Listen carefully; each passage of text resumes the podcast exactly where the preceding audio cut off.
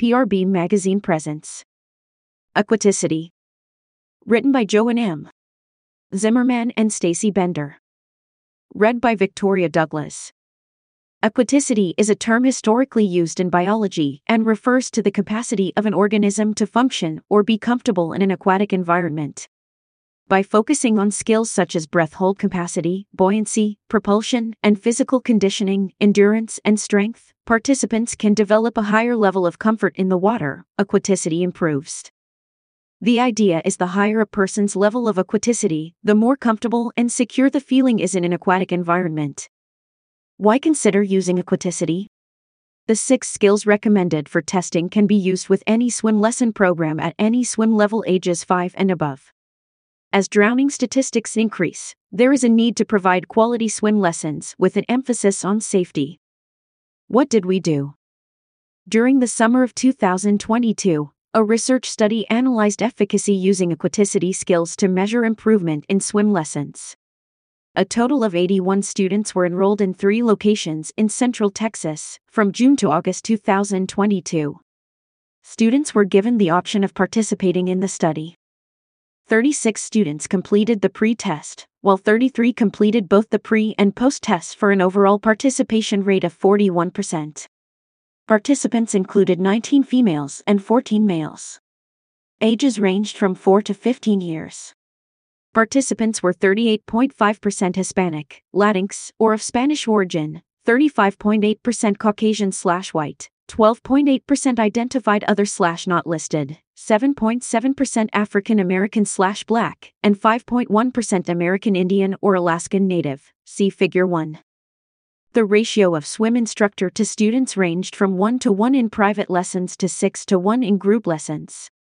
In most cases, evaluators conducted the pre tests before any instruction and completed the post test before, during, or after class on the last day. Participants were asked to demonstrate their competency in six aquatic skills, each one scored on a scale from 0, does not perform, to 5, successfully performs the task with advanced complexity, points. An overall aquaticity score is calculated by adding the six swim skill scores together. The highest overall score a single participant can achieve is 30 points. The six skills include the following 1. Floating, maintaining a supine, face up, float position for 15 seconds. 2. Bobbing, exhaling inside the water rhythmically 10 times. 3. Gliding, performing an underwater glide with a push start from the wall of the pool, maintaining a hydrodynamic position. 4. Freestyle, demonstrating a freestyle swimming technique for 25 yards, breathing every three strokes. 5. Treading water, keeping one's head out of the water, while maintaining a continuous vertical position. A. For 15 seconds with both hands in the water. B. For 10 seconds with one hand raised outside the water. C. For 5 seconds with both hands raised outside the water. 6. 3 minute fitness swim, swimming continuously using any style. Skills testing sheets, copyrighted and available for sharing with agencies in their programs, were created for use with both individuals and groups. As shown in Figure 2, the most significant improvements were in floating, treading water, and freestyle swim skills, but improvements were also made in bobbing, gliding, and 3 minute swim. 13 of 33 children were beginners, with improvement indicating that swim instructors concentrated not only on introductory level skills, but also on higher level skills. Table 2 illustrates the differences from pre to post test by gender. Female students began with a higher score than males in floating, bobbing, and the 3 minute fitness swim. Male students ended with higher scores in all skills except the 3 minute fitness swim. Overall, males improved 3.54 points versus females, who improved 2.21 points. Table 3 indicates that students at all start levels improved in aquaticity skill level. Those who began at lower levels improved more, but also had more to learn. Beginners improved in all skills, however, nine students attempted skills during the post test that they were originally unwilling to attempt in the pre test. Participation in the post test skills indicates increased confidence in themselves and the swim instructors. Advanced beginner and intermediate swimmers saw the most improvement in freestyle swimming, while advanced swimmers improved the most at treading water. Although there were slight improvements in three of the four levels, it appears not much effort was put into fitness swimming, swimming for a specified length of time, as all scores remain low. One aspect that seems clear is aquaticity skills testing does appear to discriminate based on the level of the swimmer. The scores for intermediate and advanced swimmers were close at both the pre and post test, which concludes there is not much difference in skill level between the two groups. Table 4 illustrates the total amount of time and minutes of classes compared to the overall average improvement, calculated by the average difference in pre to post test aquaticity scores. The highest increase in score, 5 points, was by participants who completed 600 minutes, 10 hours, of swim instruction.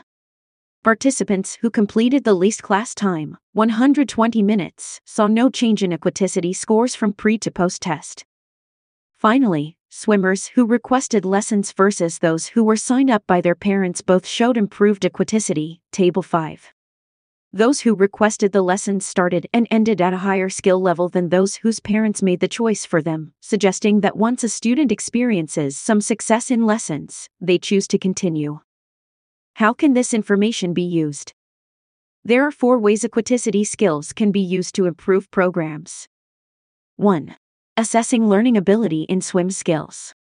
The skills being tested have been identified as helpful in reducing drowning. Regardless of the swim program, participants above the age of 5 should be working on these skills. Children under age 5 may not have the motor development to work on all of them. 2. Grouping swimmers. By far the biggest issue with any skill based class is putting participants into the correct level.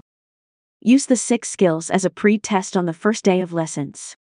Then use the aquaticity score to group swimmers by ability level.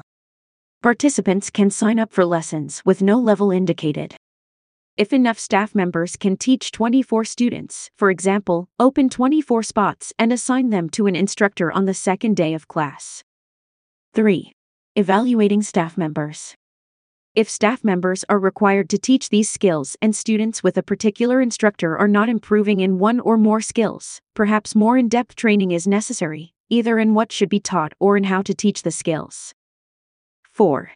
Using the information to make necessary changes in aquatic offerings.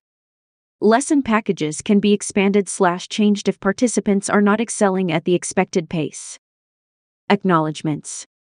Funding for this research was provided by the World Leisure Organization as part of its Strategic Priorities Grant Program. Thanks to the cities of Kerrville, New Braunfels, and San Marcos, Texas, for allowing us to work with their swim programs. We hope the knowledge gained will be used to improve swimming programs in the future.